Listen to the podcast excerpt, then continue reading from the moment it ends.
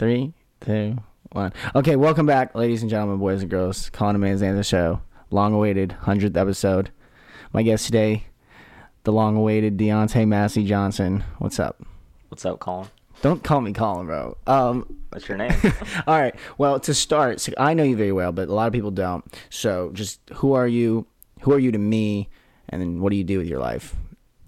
well, I am about to get my degree in psychology. So I'm a psychology major. I'm black. I don't know really who I am. Honestly, I'm still figuring that out. But, you know, through my journey of life, I'll figure it out. Um, to you, though, you're my dog, honestly.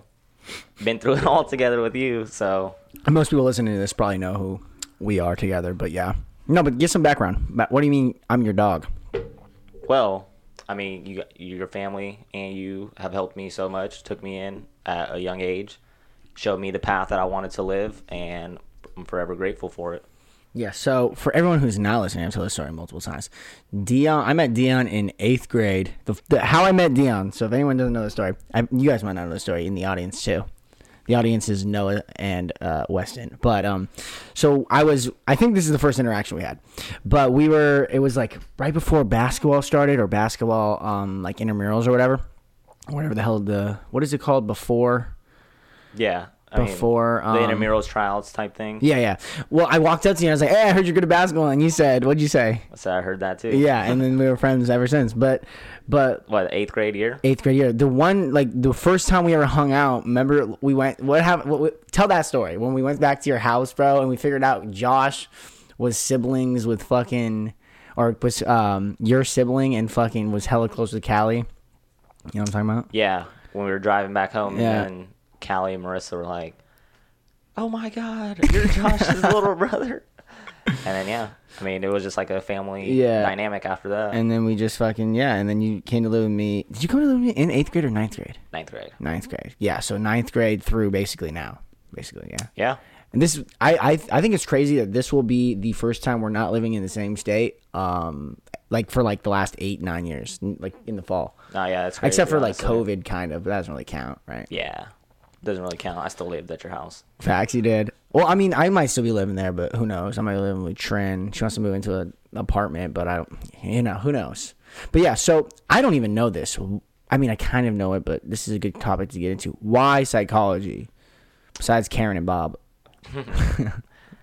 Why psychology? You know, that's a that's a tough but easy question. You know, I I kind of um I kind of put it into like corny terms, I guess, but that's because like of the hardships I've dealt with in my life and I like overcame it and I believe such a positive way and I feel like helping out, you know, people that are in similar situations than um, I was in that I'm able to relate to them, help them out, and you know get them through the barriers that are thrown their way.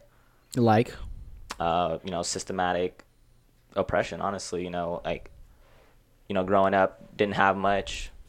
Um, you know, so many barriers that my parents face. You know, going in and out of jail, bringing me to live with you and all that. You know, that allowed um, for me to actually extract some positives out of it rather than look into the negative. Uh, you know, be a gangbanger or something like that. You know, the the black stereotype coming from low income. So, I just wanted to make sure that um, I didn't end up like that because there's only you know two ways to that. You know, jail or dead, and I'm not having either of those. So.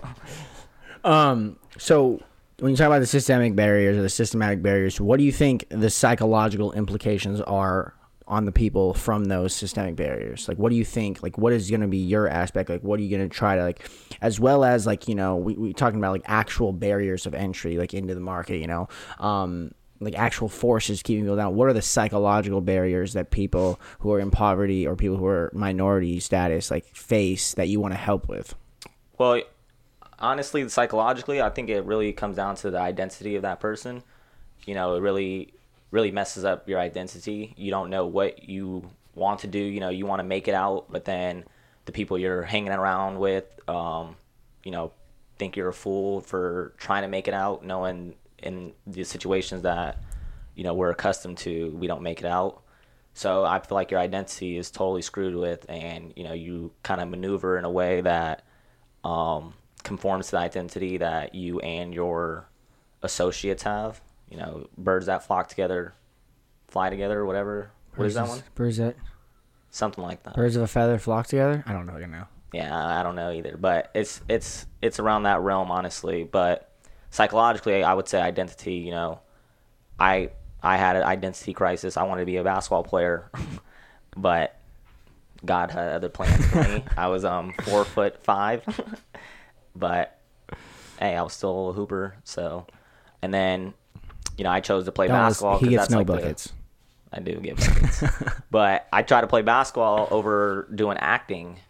You know, I was a little actor before, and I just remembered, you know, talking to a couple of my close friends before I came close to you and all that. And they were like, acting, you know, like we don't do that. You know, saying we in the aspect of being a black person, mm. you know, like I don't know. It's just the identity thing when it comes down to like you're supposed to fit this like stereotype, and I think the stereotype is what um, most people like live up to because they're so like used to it in the um, society because that's what is pushed. So I don't know. I I I wish I stuck with acting honestly. One Nevada Credit Union bacon. If anyone's out there listening, just look that up.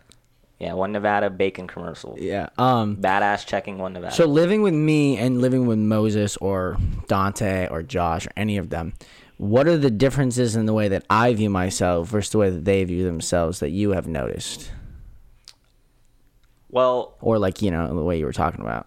Um, you know, just growing up with my siblings and all that, we didn't have the best relationship when I was um young. I would get bullied by them, whatever, you know. Just have that that little brother hate towards them. So I didn't really like you know, interact with them on the level I interacted with you because of the fact that, you know, we weren't related, we were friends and our friend our friendship then turned into something more obviously, but um about you like you're goal oriented towards the same aspects I am rather than um you know the the goals my other siblings have you know like they have goals in their life but they're trying to get it a different way than me and you are you know going to school then continuing um, school and then trying to get to it just in like the a more positive aspect i'm not going to get into what they're getting into that's not my business or anything um, but they are getting to it you know um, uh, my dad also he he's um finally going back to school. He just got his associate's Shout out degree. Greg. Yeah, shout out Greg.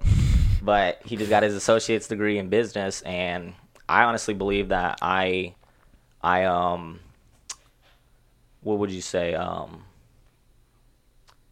persuaded him to do that. Yeah. For the fact that I am in college, I'm a first generation. So um, he decided to go back. So he'll be graduating uh, next year. And then my sister just recently went back to become an actual nurse. I'm pretty sure a registered nurse. Um, but I just feel like I've given them the the that like um that push, you know, to go get it the right way rather than what they've been doing all this time. You know, time's limited. Um, I believe you know you waste valuable time. So Yeah, and so I was mean I was also thinking of like how, what do you think that do what is the aspect of do you think that comes from like race you know what is the difference in the way I think about things and the way I like I've grown up and thought about my life versus the way Dante or Moses do, do is what I was really thinking about and how does that correlate to you know society and our families and and race and things like that. I hate saying things like that. Everyone says it, and if you don't, if you guys just listen and notice that, everyone says it, and it's so annoying. But continue. Well, you know, I believe the difference between you and my siblings, you know, like Dante, Moses, Josh, you know, I have a lot of them, but you know, you, I don't believe you ever had the the struggle, the struggling thought of the next thing to come. You know, thinking about your next shower, your next meal, stuff like that. You know, you just you've always had it, and you were able to benefit from that rather than um, having to get into something to allow you to be able to do that, such as you know, maybe doing something illegal um, for your benefit, which puts you in a shitty situation, you know, like jail, you know, you can go to jail for most of the stuff that, you know, I've seen growing up. But that's because people had to make a way for the next thing rather than the long term thing. You know, people are always looking for the next meal. You know, how to pay the water bill, the heat bill, stuff I've struggled with um, all my life, honestly, until I did come with you and your family, and you guys helped me out. Mm-hmm. You know, I had a place to shower every day. They gave me a room. I was able to eat. So, very, very grateful for that. Why do you think there's a push? Especially we grew up around all this, like in Henderson, for people who actually have like good families and who actually are in families who um, provide for them to want to be like gangbangers or to want to struggle. Like you can think about some people from Henderson who get addicted to drugs, moving, but um, get addicted to drugs who become like so like in- ingrained in this idea that they're struggling, they're hard. Why do you think there's a push for that in like young white people spe- specifically? because you start hanging out with people that do it and you have that that identity crisis you you're trying to figure out like um, dang i'm trying to be like them or something like that when you're truly not like that you know um, i've hung out with everyone you know good bad black white doesn't matter but at the end of the day you're supposed to be your own person and you know that struggle stuff is is not the move honestly like be be grateful for what you have and don't try to put yourself in a worse predicament. You know, like a lot of people that we do know, you know, it's just like it's not worth it. Honestly, um, being hard is not worth it. Um, wanting to struggle, not worth it. You know, that struggle puts you in a different mentality. You know, you lose hope, you lose friends, um, family, stuff like that when you want to get into the gang life, the struggle life, whatever like that. So coming to Pacific and studying psychology, what do you think the like have been the major like mind transformations for you? The major things that have made you change your mind about the way you view yourself, the way you view society, the way you view other people. Uh, well, with myself, I'll start off with myself. Um, I've learned a lot about myself, but more in the positive aspect than anything. You know, I never struggled with like depression or anxiety, and that's one reason why I feel like um, psychology is a good realm for me. You know, yeah, I haven't experienced it, but in my situations, most people would have experienced it. So I just feel like, um, what did I do that helped me um, jump past that um, psychological issue? And that's what I really think about a lot because every, everything in psychology we talk about, you know, we talk about ACEs, which are adverse childhood events, and I think I hit like seven out of like 12. And that's like the spectrum right there for me to be on, um, you know, depression or be depressed, have anxiety. Um, you know, you can have PTSD from adverse childhood events, you know, stuff like that. And, you know, one of the biggest ones that aren't even talked about in the adverse childhood events is poverty.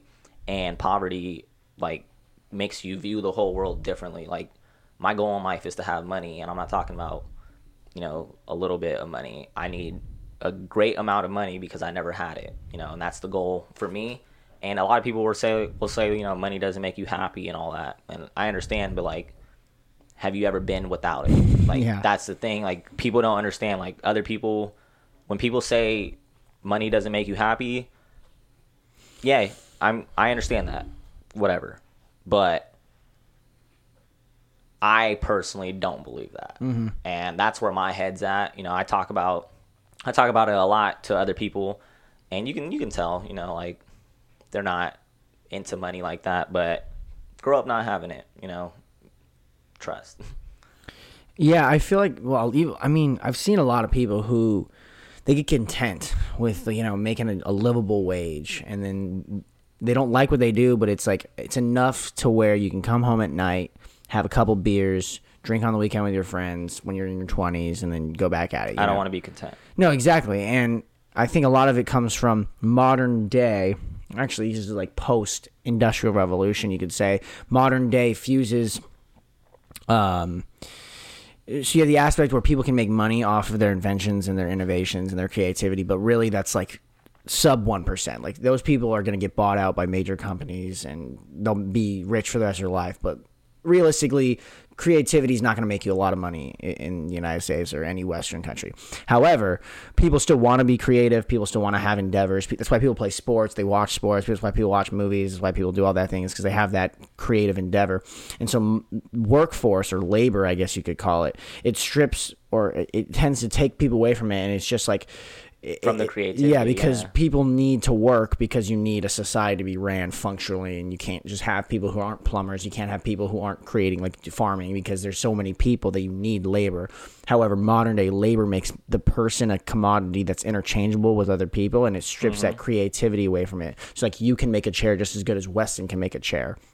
So I think a part of that is people getting being forced into this idea that all they are is another manufacturer or, or another um, product or another. It's not the word I'm thinking. Another. I, don't know, I would say they're transactionable, honestly. Yeah, that's what I'm saying. person, yeah. And I, yeah, I'm trying to get my degree in psychology, and then I'm going to get my doctorate degree also. And I'll, I mean, we'll discuss that in a little bit. But you know, that's not how I'm trying to live the rest of my life. You know, this is this is to set my foundation, yeah. But by the, I mean, by the time I'm 40, 50, I want to own multiple properties. Um, you know, my own business, uh, just a lot of different things. Because at the end of the day, uh, I'm trying to create generational wealth for my family, and that's something that most Black people that um, you know nowadays don't have access to. You know, due to so many um, systematic barriers um, back in the day. You know, redlining. You know, one of the biggest ones because ninety percent of wealth comes from Owning property. property. Yeah. like you know, that's just how it goes, and no one really had the opportunity to to do that. You know, you, I mean, you hear the greats like Michael Jordan now, who is what 56 years old. You know, has so much money now for his future generations, but um, who had that for him? You know, like that's how I'm trying to. That's what I'm trying to get to in my life, where I'm able to pass down a lot. So when you bury me, those people that buried me aren't struggling. You know, you can have a good life because I set that foundation for you. Yeah, I, I saw a video of Bradley Beal saying something like that as a motivational speech to some AAU kids. But um, I digress. But I think that generational wealth is a weird one because it's like a lot of people who are proponents of um, like anti-capitalism, I guess you could say, or anti, or they're like pro-Marxist people, modern day thinkers. They they think that generational wealth because a lot of southern, I I don't know how much, how many people in the United States, but a lot of southern property owners are like are, have their money from slavery or plantations. Um, not a large majority, but some. And so they think that generational wealth is one of those ways that when you die, it should be dispersed into the economy and then it should be trickled down and then it should flow back to where it naturally occurs. And And that's so, the anti-capitalist perspective. Isn't that what you just said? yeah, but it's so when you're talking about systematic barriers, especially regarding racism. Some would say, some would argue, like Geomar, that racism is so, or capitalism is so linked with racism within the United States that you can't have one without the other. And so, because of that, eh, you have to flip the system, and the only way to do that is to start anew, right? So, generational wealth is like, where do you do with the people who are already um, owning large amounts of some from like property and what are you doing about the people who are trying to get there because there's so much like that's already have been made off the backs of plantations and made off the backs of racism that are you just going to strip away white people's um, property or white people's generational wealth? Are you gonna like how are you how are you gonna make that happen? And so like people are proponents are, or people are saying that we should just stop generational wealth in, entirely, and that once you're you, once you're dead, all your wealth gets dispersed back into the economy. I hey, they can think that but that's not going to happen. You know, we have too many people higher up that made their life off of generational wealth, and Trump. you know, and th- those people that are higher up in our society aren't going to just allow that to happen. So I'm going to keep doing what I'm doing, trying to do, mm-hmm. and you know, get to that generational wealth. So me, my current family, and my future family are set in stone. Do you think that competition is inherently innate in people? Yes. See, I do too, and I, I was re- Well, especially in America, though. Well, yeah, and so okay. do- Second question: Do you think that it's only okay? Let's say there's a world, right? Not no capitalism exists, right? There's no market barriers. There's no like um, there's no like financial capital monopolies. There's no large organizations running things. Everyone's free. Like they're living in a pure utopian society, right? Do you think that me and you would still have competition Yes. Yes. Okay. Cool. Me too. Because when you're reading people who are utopian thinkers, and when I did my senior project, project everyone who knows this, it's on Marxism. One of his m- most famous writings was that, like, basically he believed that ca- um, competition was a byproduct of capitalism, and that, like, if we um, just dispersed capitalism, was to do with, and you made a communist communistic society, what you would have is like we could fish, we could fish in the morning, hunt at night, and then you know golf in the evening. I don't think he said golf, but basically it's what you could do whatever the hell you wanted to because your needs are met, right?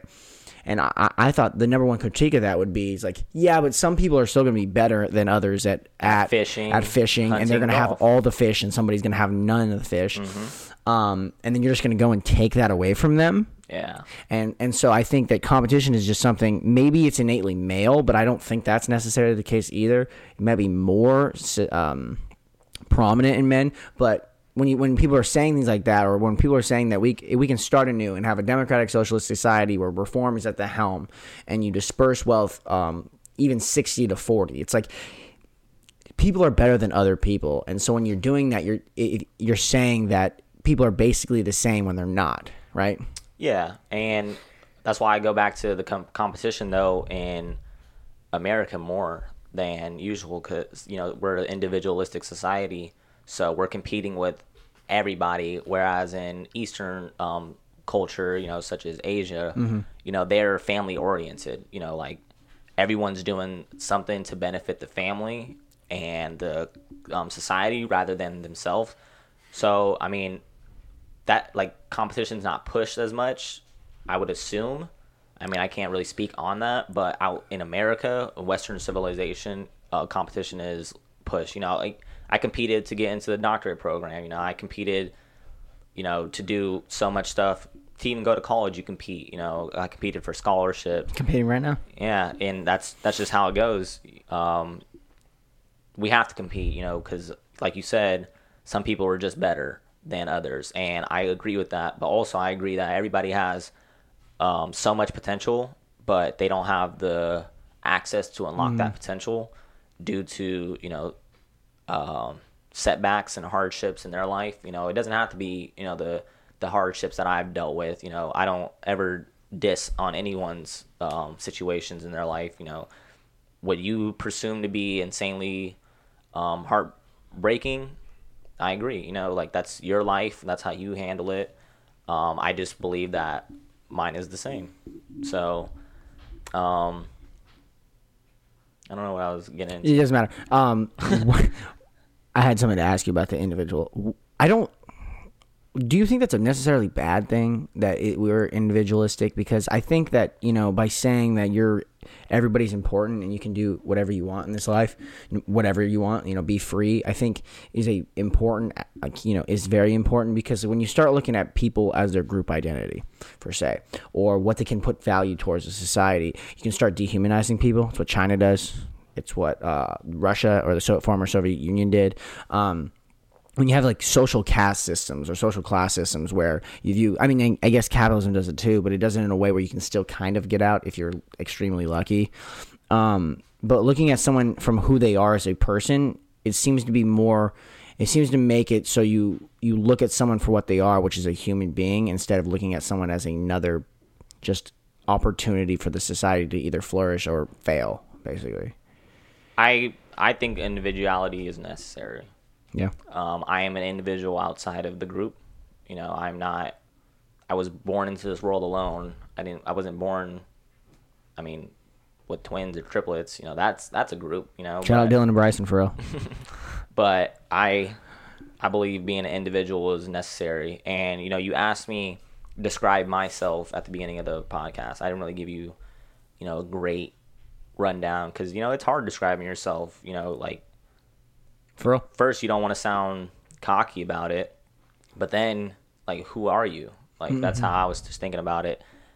And you know, you give the cliche answers. You know, I'm I'm kind. I'm a funny person. You know, but like dig deeper. You know, it's harder to dig deeper about your own self, but who are you talking about in that situation? An individual. You're talking about yourself. You're mm-hmm. not like if you ask someone in the Eastern civilization in the culture, they don't talk. They don't talk about their self first. They talk about um, where they come from, who who they are in the family, stuff like that, because they're group oriented. But right when you asked me that, I talked about me. I'm black. I'm getting my um, degree. You know, that's just stuff we learn in psychology, like cultural psychology. I've taken that uh, class before, but not even just in cultural psychology. In all psychology, you just learn that different cultures, religions have different beliefs and stuff. Uh, you know, the belief of the beliefs they have and that they um, coincide with could seem abnormal to our eyes,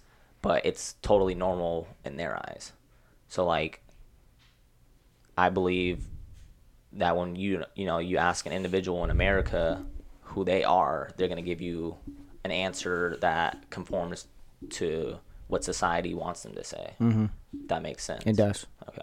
I need you to combat my my. It's not anti-psychology position, but You are anti. Psychology. But yes, but okay, I'm gonna I'm gonna Weston lay out knows. I'm gonna lay out your my the Foucauldian what his argument is, and so I want you to refute it as a psychology student who's going to get his PhD in psychology. And also, anyone listening, especially my parents, I'm not saying that psychology has no value. My argument simply usually is that psychology has been used throughout society to generalize norms, especially heteronormative norms, on top of people who are the other, considered the other. Okay, now let's talk about Foucault and epistemes. Basically, if I'm going to be succinct about it, do you guys know who Foucault is? Foucault's the big guy who talks about power and knowledge. You know what the it's not the Leviathan. What is it? The um it's the idea that like every like first off schools are like a prison industrial complex and also that like yes, the prison is like I'm not going to even get, get into his prison argument, but basically he says that there's three epistemes, and so in and and the way that he was looking at epistemes, which are basically like time periods, the way you think about knowledge, the way you think about terms, and he was looking at discourses in those three times. So it was antiquity, which is like Greek, and then early modern, which is like when Catholicism, Roman Catholicism was popular, and then modern. Um, and he was looking at them, and he was looking at the way that discourses change about terms, but how power and knowledge is always at the center of it. And power and, power and knowledge are basically the same thing; they're always linked. And so in antiquity, um, pedastry, whatever, pediology was like normative there. So they had like um, young boys would be have sex with older men, and they would homosexuality was prominent in the upper class. And then you get to the um, Catholicism period or the or the early modern period, and you have like the invention of the soul, so to speak, and and that and people like Aquinas and people like Aristotle believe that reason was given from God or, or, or from nature and that reason tells us we should be heterosexual because for reproduction right? And and so uh, the person in the back of your head saying for people who are gay or I'm gay or I'm different is just this you is Satan basically. And so your soul is the one that's having that internal battle and you have to be you have to reason towards the good. And then you get to and so both of those are aspects of like where the power is held. Is that the, the people who are in charge people who are telling you what it is. So it's catholicism in the early modern period. And then you get to the modern period and it's the psychologists. The psychologists have the power over knowledge over what is normal or abnormal. Um, and early modern is like 60s i think 1960s and so the one of the ways that he says that psychology was used is as a way to generalize or make people who are maybe not fit in the right gender category or who are um, homosexual, they'd make them feel abnormal. They would call them abnormal. They would call them different, and and they would push uh, uh, heteronorms or whatever the hell the, the other words are for it as a as normal and abnormal and. In, in, a, in a respect, the psychologists have the power of that because they're interpreting. All the power comes from the interpretation of consciousness comes from the psychologist. And so his aspect is that psychologists have been used to abnormalize people, basically. I mean, I can I could see what he means right there, but you know, interpreting that, interpreting homosexuality in the 1960s comes from the societal um, promotion that homosexuality is not correct. You know, you fast forward, um, you know, more years into it, it's it's Sorry for Weston being loud. uh, you fast forward more into it, it's not seen as that no more. You know, um, society is actually more comfortable with homosexuality because at the end of the day, everyone is an individual. You have the opportunity to be who you are.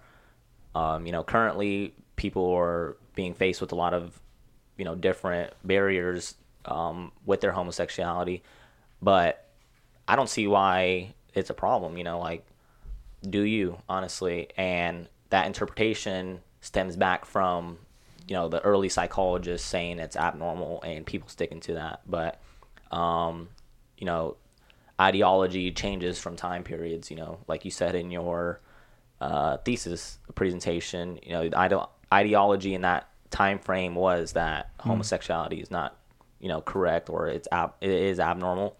But now, six years later, it it's fine. You know, like I don't see a problem with it.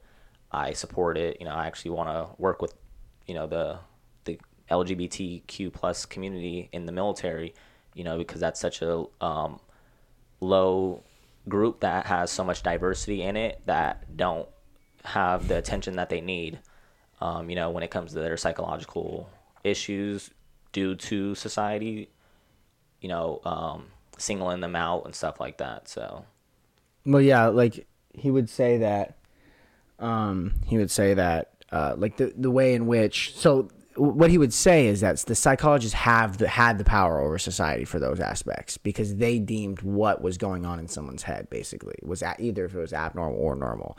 Um, and and the, and the way in which the society then micromanages people is um, literally from birth. So the school argument is literally from birth. Is like he gives. There's an example like if I if we went into class, right, and we we went into class here at college on the first day of class, you wouldn't just walk in and jump on the table and start screaming, or you wouldn't even sit on the floor. You would sit in desk and you'd probably yeah, sit there. for that's a societal norm. Because that's a societal norm, and you've been taught that you have to do that since literally you were four years old, because they conformed you to society. They make you sociable, um, and this goes actually to.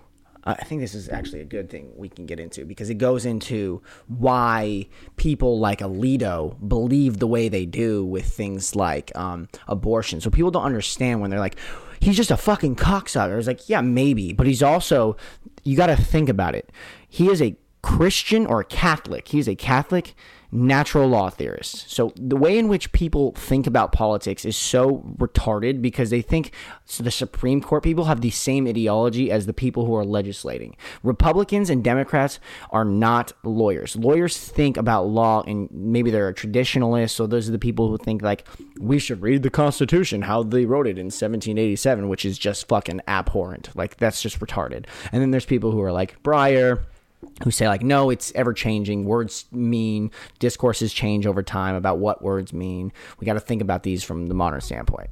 So they think about it from different aspects not thinking from like republican or democratic standpoints. So when he's thinking about things like this he's looking at and his reason's faulty and he's he's not bad but what he's doing is he's subscribing to christian natural law theory which basically says that everything comes from god right?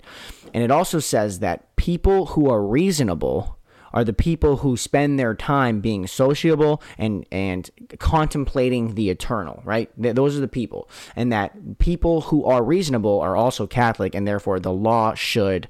Um, benefit those people um, and so under his aspect from god it there's there's two distinctions there's like four distinctions of law but the christian natural law theorists believe that there's two like there's two types of law. So there's natural law which is your ability to reason into god's plan your ability to think about it and what god wants for the universe. That's what you think and that's what you instill. And then there's human law which the laws that make people sociable and make people live together which are in accordance with god's plan for the world okay? Mm-hmm. And so Christian natural law theorists truly believe that it is their duty to strike down what they call tyrannical law, which is human law that is not in accordance with God's plan. And so at that level, it's clearly easy to see why someone who's a Catholic um, would strike down abortion as immoral.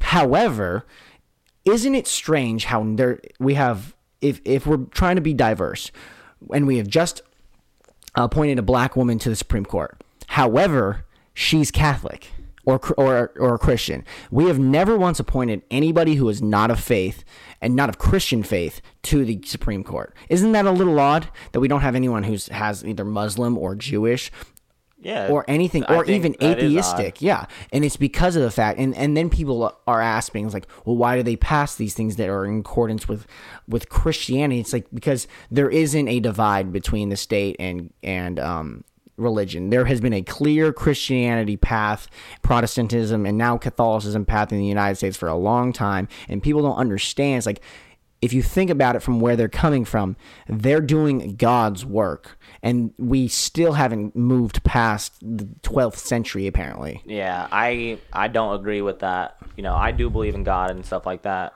but at the end of the day, you can't push Christianity on people that don't believe it. So, you know, someone Literally. someone, you know, going into this um, approach with the you said a Christianity um, law theory or whatever. Christian natural law theorist, yeah. Yeah, uh, you like good. That suits you, bro. You know, it doesn't suit society. You know, America's a melting pot of diverse beliefs, backgrounds, race, identity, ethnicity. You know, I can keep going, but how are you going to push your beliefs onto someone else? So, um, you know, my side of it, you know, I, you know, it's a sticky situation, you know, with the abortion thing. It really is. Uh, but they're trying to lump everything together and make it seem like it's not, I mean, it's bad. But I feel like there's great cases for someone to engage into that. You know, um, rape, you know, sexual Definitely. abuse, stuff like that. And plus, at the end of the day, you know, you have all these, you know, politicians that are saying, you know, abortion's bad, you know, let's ban it, whatever. But they're not doing anything to um, help, you know, give access to people that are thinking about the abortion, you know, better access to programs to help them take care of that kid. Um, adoption agencies and orphanages, you know, they show the statistics that that the programs aren't good. You know, it's not rehabilitating for these people that are put in these situations. You know, it's just what is it? Dehumanizing, I guess. Um, you know, they it's a it's a orphanage to prison pipeline right there. Uh, most of the statistics show that most people in um, orphanages end up in jail, prison, dead, doing sex work, stuff like that. And how are you gonna like push? How are you gonna push that on to um, society, and you're not helping out those people that are like struggling with that choice of abortion? Yeah, um, we talk about this a lot in politics classes, as you can imagine. But there's people um, have theorized, or people say in the United States, it, it's literally a crime to be poor in the United States. They make it so Yeah. so impossible to live without you know at least driving without a tail light once in a while, or you know it, it's impossible. And, then you you, can get even go and you can go lower than that too because the homeless people you know in so many communities they have anti anti homeless Mm-hmm. benches with the spikes sticking out so they can't even catch a you know a quick nap or something like that and i understand like you know they're they're trying to make you become a part of society rather than um living off of everyone else in the community but at the end of the day people people can't control what happens to them most of the time. You know, there's a lot of stuff. Yes, I believe you have choice, um, and you have control over a lot of stuff. But you know, getting let go from a job that you thought was,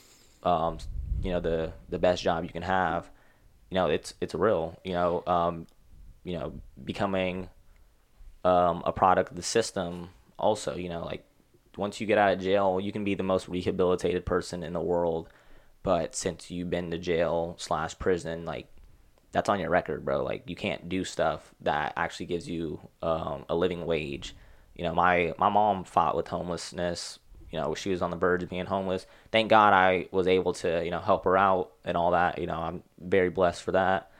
Um, but also that I thank you know you and your family for even giving me the opportunity to help my mom in that situation. But you know, my mom's a good person. She she don't do nothing too crazy. You know, she's always been a hard worker. She works all the time. I don't think she's ever missed work. She's gonna miss work for my graduation, but that's a whole different story. yeah, Um, but as she should, you know. she can't. Yeah, she doesn't. She doesn't get any help. You know, um, in the um, from the government or anything like that. And you know, this is on. This is on her now. You know, she has to do everything on her own without the. What are you doing? Oh.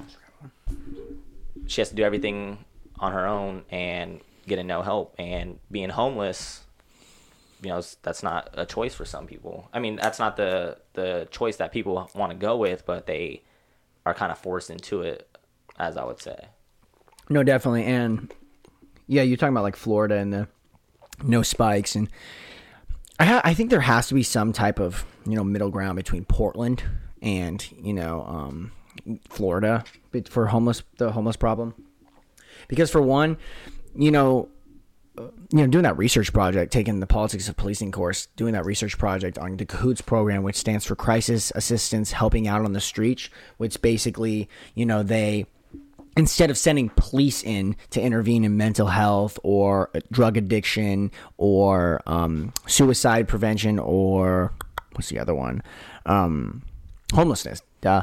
Um, you send in a crisis professional who are a lot of the times psychologists who are a lot of the times who are so other social workers or who have and they all are trained in like emt basic aid People who have more experience than a police officer. yeah, and you know, in in effect, that every single time you send somebody, and these are non-violent. So if Cahoots does need backup from the Eugene Police Department, obviously they get help.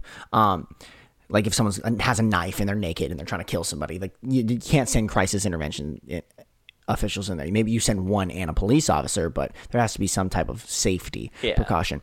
However, every time you send somebody in, or one out of four times a police officer kills somebody, it is a someone who struggles with mental health.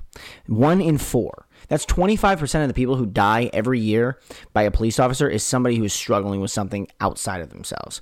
And so if in effect you can send somebody in who can help somebody calm down because think about it you're going through something that most people will never go through. Let's say like schizophrenia right? And you're clearly paranoid off meds you're going through you're going through it right? Or maybe you're going through a uh, withdrawals of like methamphetamine or something crazy you know? You're trying to get better but your your, your brain's not there and you see sirens, handcuffs, guns, tasers, batons, people in authority uniforms that are signified with arresting and death, and the and you're already going through it. That's just going to exacerbate the problem even more further. Mm-hmm. So if you send somebody in, I think the most important aspect of programs like Cahoots is you send somebody in who's trained in de-escalation and calmness and can help people who are struggling with not die unwillingly or not get arrested unwillingly. Yeah, I I just don't understand too how you know a lawyer has to go to school so much to do the um to learn the law, but a police officer does like one year of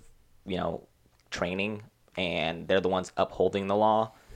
Um, I just think that's very interesting. I think that that's something that more people should talk about when it comes to the police. You know, they should actually learn the law rather than upholding it. You know, there's there there should be a balance right there. But that de-escalation thing, um, I believe that's actually really good. Um, You should do it. but Portland obviously has a has a knack for um, you know helping the homeless community out, stuff like that. This one's in Eugene, though. I mean, Eugene's still in Oregon. Yeah. But I mean, Oregon as a whole, you know, I not no, not Oregon as a whole. I'd say Portland, Eugene, stuff like that. You know, the the more um, Liberal. liberal areas, yeah, um, have a better approach to homelessness rather than you know most of the country. But at the end of the day, that that does come with some, you know, um, what what would be the word? Um, cons, I guess. You know, you you can catch a homeless person living on your property and you can't do anything about it. You know, stuff like that, which is very interesting. How about you like set up an area for that to occur rather than oh i'm going to buy this million dollar home and then i have a homeless person live in my backyard mm-hmm. it's kind of interesting i i wouldn't know what to do in that situation but Yeah, Laurence Armand French. So I read his book this year, and he just talked about the history of policing America, and just from the start, you know, the police were military. Like they just the link between military and policing, military industrial complex and policing is crazy, right? policing started though after slavery was abolished No, I mean the the uh, the Marines and the or whoever was fighting in the Revolutionary War, they were the police force for a long time. Um, yes, slave patrols did have an uh, effect on like Modern the policing. patrolling, yeah. Yeah. But um, the policing system, history of policing system is just was it started with like military uh, personnel not, enforcing the law. Yeah, I'm not saying that police haven't been around all the time. You know, there's been multiple forms of police um, throughout the world um, for centuries. But I just, I stand on the fact that modern day policing came, stems from after slavery was Definitely. abolished. Um, but you got to think about too another form of um, policing. You know, people, groups of people, d- people who are being policed even more heavily before, while people, uh, while um, African Americans were still enslaved, were the um, Native Americans. Do we never like they like the people who were enforcing these these um, re the sterilization and relocation and the, all the that stuff were police forces, were military organizations. Um, you know, Andrew Jackson famously said, um, so the Supreme Court ruled that he wasn't allowed to do the Trail of Tears, and so he said. Okay, they made their ruling. Now watch them enforce it, and he just went and did it. Anyways, killed I don't know upwards of ten thousand, maybe more um, Native Americans, and so like along with you know um, freed slaves, the, the Native American population of the United States was just like eradicated almost. yeah, they don't get talked about Ever. either. Yeah, Yeah. Well, because there's not. I mean, not as many no more. Yeah. Uh, you know, you, there's still not as many black people um, in America, but there's enough to make a voice. Mm-hmm. And I feel like the Native American community doesn't have that voice. And then there's so many, so many things you have to, you know, touch on the checklist to actually be a Native American. yeah. But like, there's not really none for being black. It's just the color of your skin. You know. Yeah. Um, you know, you're black if your skin color is black, basically. And One drop rule, which is just fucking crazy to me. You know what, the run, you know what the one drop rule is? No, what is that? So in the United States, like you were considered black if you had literally one drop of African American in you. Oh, well, see, you know, but for a Native American, you have to be, you know, in a tribe on the base, such and such. You know, you have to, you know, meet so many things to actually get the reparations that they um, promote. That most of them just don't even go by that anymore. You know, you'll hear the occasional, "Oh, I'm Native American," "Oh, I'm Native American," but they don't benefit from being a Native American um, because of all the um, things they have to go through just to actually show that they're Native American. So, do you know the story behind the the what made um, segregation legal in the United States? No, So it happened in a case called Plessy v. Ferguson. oh, I have heard of that. Yes. but Plessy, yeah, I believe it was Plessy because I think it was Ferguson, Missouri. So Plessy was a he looked like a LaMelo Ball basically. He was very good. He was a very white African American, and so he could pass for white. So he got on the white train basically, and this was a test case. So throughout the United States, there have been test cases that have usually never worked. So test cases are cases that are are formed through like secret organizations or through people um, in order to test the legitimacy of law of the United States federal law. So most of the time this is like has not worked out in the favor. Like one of the test cases that did not work out in african americans favor was dred scott v. Sandford which basically said black people were property. So that like th- that was a test case. They were trying to see if slavery was um could be up- upheld or what was the legitimacy of slavery. And then he um, in the north and in the south and, and then they ruled that african americans were basically property. Um, and so but Plessy was a test case and basically to see the legitimacy of segregation laws. And he basically sat on a plane and i mean on a train and no one said anything to him because he was basically white. He looked white you know? So he stood up in the middle of the train and said i'm black! I'm black! And then they sent the cops and he got tackled and he got arrested. And then they challenged it to the supreme court and they ultimately ruled that um, separate is inherent is separate but equal is inherently fair you know fair but you know. And so that upheld segregation. But it's just funny because it, it was that idea of the one drop rule. This guy was basically white. He looked white. He passed as white. Yeah. and he had to stand up and scream that he was black and that in effect upheld segregation. But what if he wasn't black? what do you mean? What if a white guy just stood up and said that and he wasn't black? Do you think it would still occur? probably. Get back then. tackled, all i don't that. know. This was 18 shit don't hate my my history. 1890 i want to say 1890 can you fact check that jamie? Um i Plessy v. Ferguson. Um yeah i think it's i need to have you in here every time i do a podcast. I think it is 1890 i think it is. Let me because brown v. Board was 1960 for sure. And you know brown v. Board right? Everyone knows brown v. Board Yeah. it's probably the most famous case of all time. Uh, yeah, it, I would say it was the most famous case, but for black people, um, psychology, Mr. and Mrs. Clark study, Mr. and Mrs. Clark doll study, you know, that showed that, um, you know, black children, three, Implicit bias, right? three yeah showed the biasness right there you know children three five years old um, around that age you know they were shown white dolls and black dolls but they conformed to the white doll more than the black doll and they would use adjectives like ugly um, dark Yeah. and stuff when um, oh mean when they were um, discussing the black doll but then with the white doll they were like um, you know pretty um, nice, you know, kind, but that's because that's what the media was pushing during that time. And this was 19 what? Don't hey fact check me too. I'd say like 1920s to 30s area. Um, that was one of the most prominent um, studies in um, African American history and um, in psychology. I'm pretty sure that case was actually used in the Brown v. Board. I think it was, yeah. Yeah, I'm pretty sure because that's that's why we learned so much about it. It's because that this was the first, this was one of the first psychology findings that were shown in an actual um, uh, federal case. So you know, but that's what 30 years later, which is very Yeah. interesting. Um, It definitely was used in Brown v. Board because I remember Yeah. reading about it. Mhm, And I remember reading about it too. You know, I don't, I, you know, we're different majors, whatever, different interests. I'm psychology, the law um, guy, but it's just interesting how those intertwined. And I read about Brown v. Board because of that case, um, Clark v. Clark. I mean, Clark and Clark, some doll study.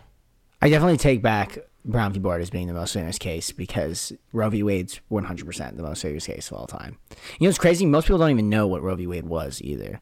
Roe v. Wade ruled that it was the right of the doctors under privacy to pr- practice their, you know, procedures, which was The abortion. Abortion, yeah. So, was it, what was the year, bro? I didn't get the name. Plessy v. Ferguson. P L E S S Y V Ferguson. Um, and then look up the doll study after that.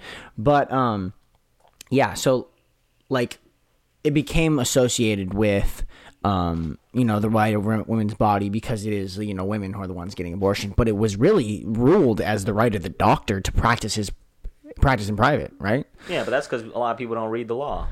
You know, you know it, it's like what the game of telephone. You know it, and then you tell me, which I really don't know about it, and then I go tell Weston that something else. Weston goes tells somebody else, and by the end of it, the telephone call, um, abortion is legal and it's the woman's right, stuff like that. But that's because people don't read the law, honestly Yeah, and, and they make it like that. They they make the law so so what um in depth. ambiguous Yeah. that Well, that's why we need lawyers, right? yeah that the ordinary person does not understand any of the words that are on there you know and that is why we need lawyers because Yeah. you know once i once i get into what i want to do with psychology i have to have a lawyer on retainer because of so many things that are yeah i'll have you on retainer but that's because so many things in the law are just way over my head yeah. yeah and I, I just can't understand most of it. You know, I mean, I, I've taken a, a counseling and interview um, class right now, and you know, I I watch a lot of Law and Order and all that, but that's obviously you know a show. You know, you can't really um, base life off of a show. You know, they they have court the same day they you know arrest the guy, and I mean, no, they have the trial the same day they arrest the guy. You know, that's not that's not true. But um, you know, just just learning in my counseling class, like they're like my teacher is a social worker and she has a lawyer on retainer because there's been many times that she had to go to court um, about you know a client you know they get into something whatever. But there's been many times that she has been threatened by a detective that she'll be going to jail or be held in contempt for not giving over files. But there's there's public files But they're idiots. yeah, but they're yeah, there, there, there's public files that you are supposed to give, but they don't want the public files. They want the, the um, the files that violate HIPAA. You Yeah. know, like I'm pretty sure HIPAA is the Privacy Act, right? Yes. Yeah, so you know you can't violate that, no matter what. Um, those privacy laws over overarch. I mean, they they supersede whatever the hell the detective is trying to get you to do. So she's called her um, lawyer so many times, I bet. and she's been just telling us about that. Um, and I think that is some you know some scary stuff because if you know somebody comes in and looking for files on Colin, you know, as a client, I'm not supposed to give them to you. But now you're like threatening me, saying that I'm gonna go to jail, stuff so like that. So you get your attorney, yeah, and then they threaten them. yeah, you, and yeah, so it's a cycle. But like being in that that situation, maybe it's your first time too. You know, you could lose your job for um, violation of privacy right there. Like, in oh, you can't say, "Oh, I didn't know." Um, you should know because training is there. You know, you have so, you have so much training. Um, you know, getting to that stage in your life as a psychologist or any any public service thing that um, upholds confidentiality over anything. Um, so I will have you as my retainer. Yeah. I'm my retainer, honestly.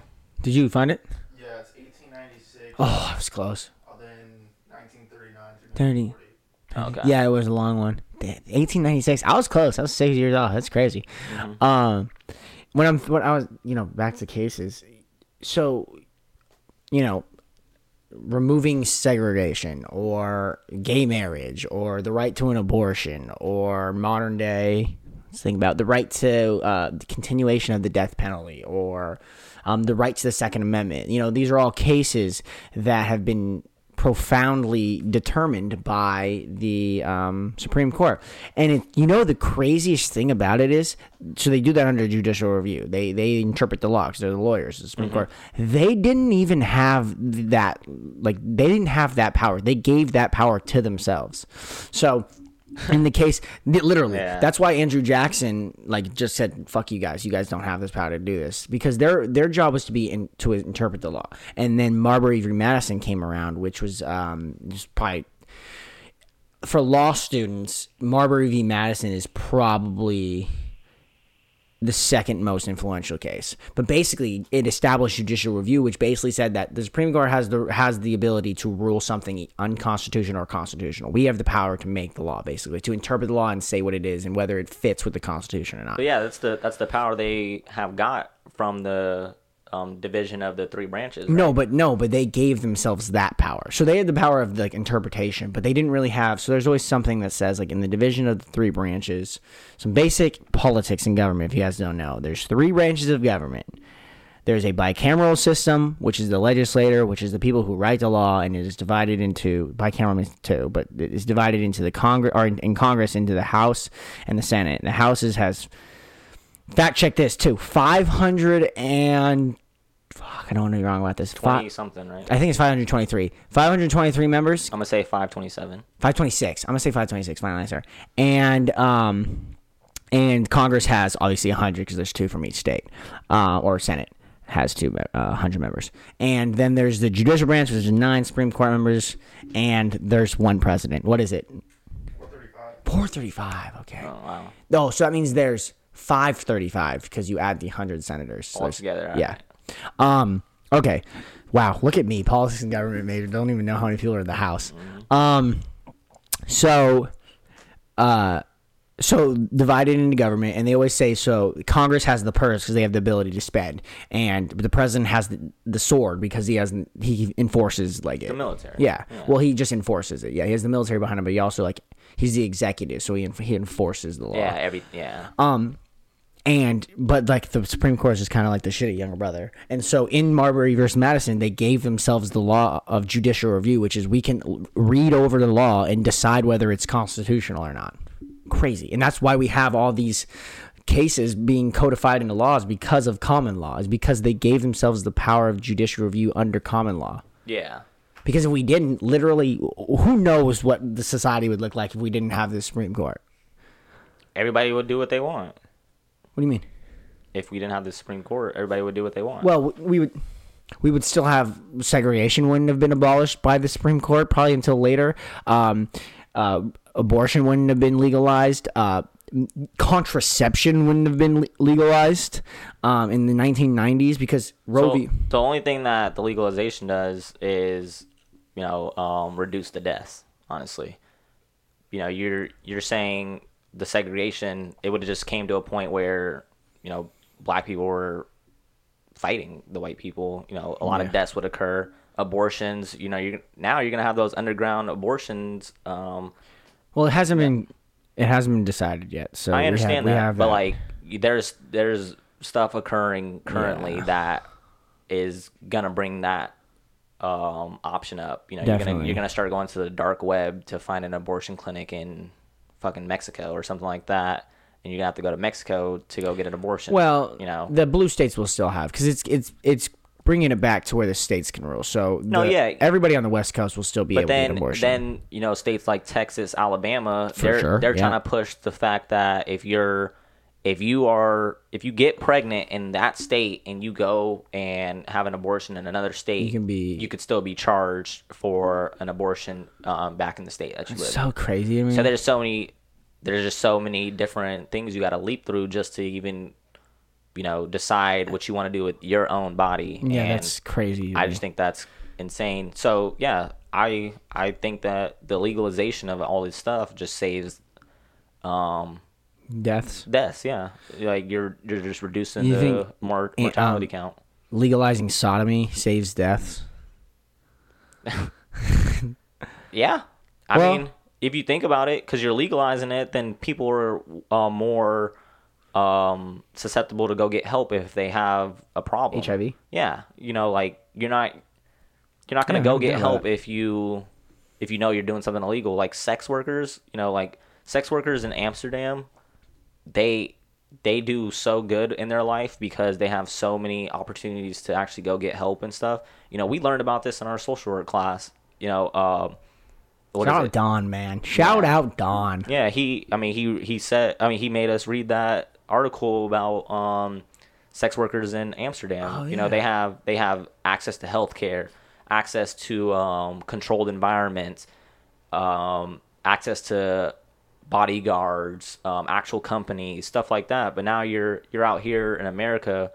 Um, a lot of places don't accept it. Obviously, I'm pretty sure most majority of the places do not accept um, the sex worker industry. You know, in America. Doubt it. Yeah. Yeah. Las Vegas, Alaska. I think are the only two. Yeah, and then you have the occasional illegal brothels, whatever. Um, but now, being like being a sex worker in America, you're not going to go get the help you need. You know, you you can get raped and then boom, I I don't want to go get help because I am a sex worker, and then I'm gonna be scrutinized in the public opinion. I mean, in the public's eyes. Like I'm not I'm not going through that, but a sex worker gets abused or HIV or something in Amsterdam, they're seeking help right immediately because they have the programs, they have the opportunities to actually go get that help. So Yeah. the legalization of sodomy, yeah, I mean, saves deaths. It's kind of weird, honestly, that I And then gay marriage 2016. How does that save deaths?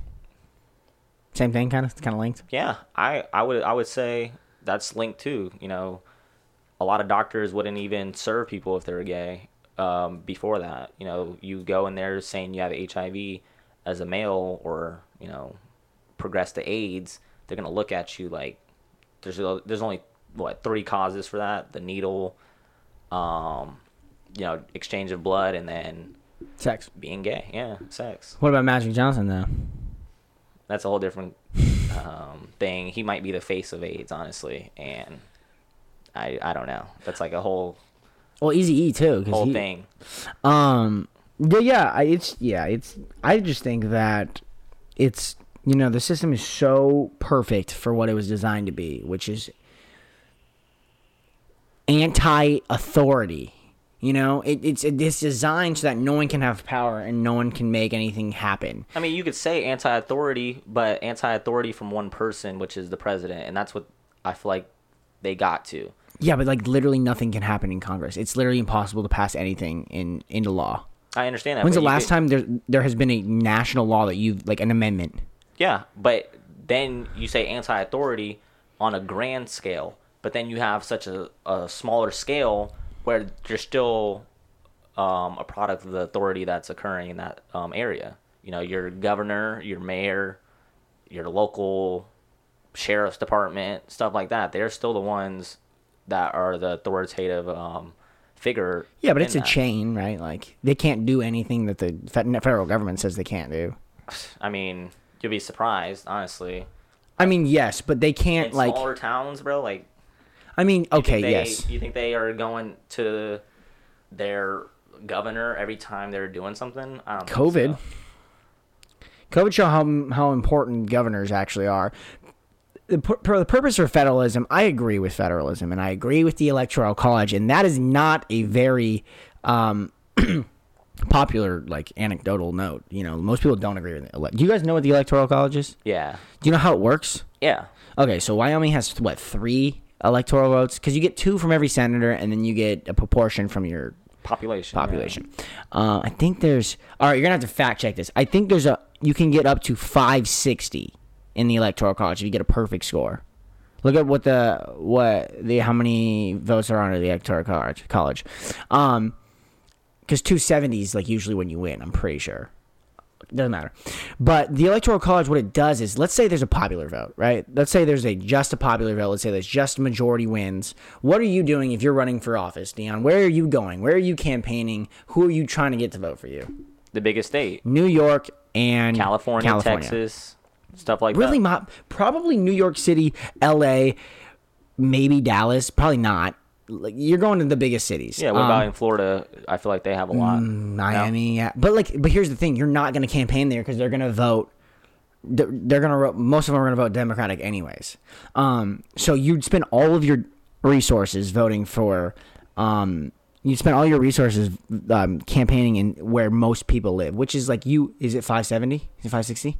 So yeah, it's 270 to win, so 540 altogether. 540. Fuck, dude. Um, I'm so close, but not. Damn. But basically, the Electoral College makes it so the people who are still in the United States, who are living in some shitty ass places, still have a vote. You know, who aren't living in California or New York City. They make it so like they matter, and that's why I agree with it. They should have some say.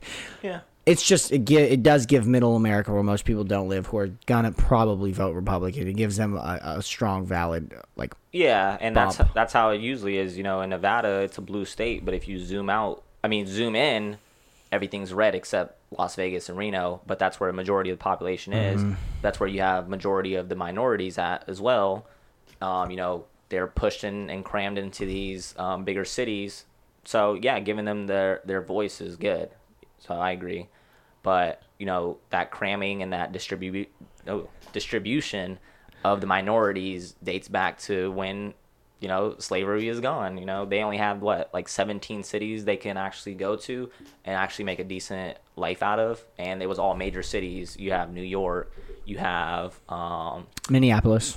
yeah, um, Illinois. Illinois, uh, Chicago, not Chicago, Illinois. yeah. Illinois is the state, but Chicago. Um, I think that was one of the biggest ones. You had Detroit, and I'm naming these, and these are all cities that are on the top of the crimes list now, um, because you know when there's when there's limited resources, you get into stuff that you shouldn't be getting into Mm-hmm.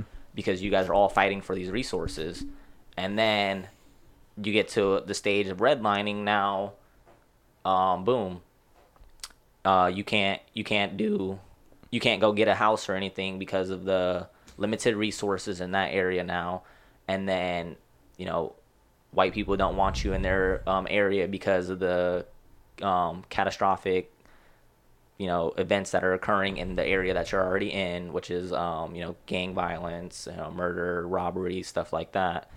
So I just feel like it's a never-ending systematic cycle, honestly, for minority groups. I'm not just saying um, only black people. I'm talking for most, most uh, minority groups. Mm-hmm.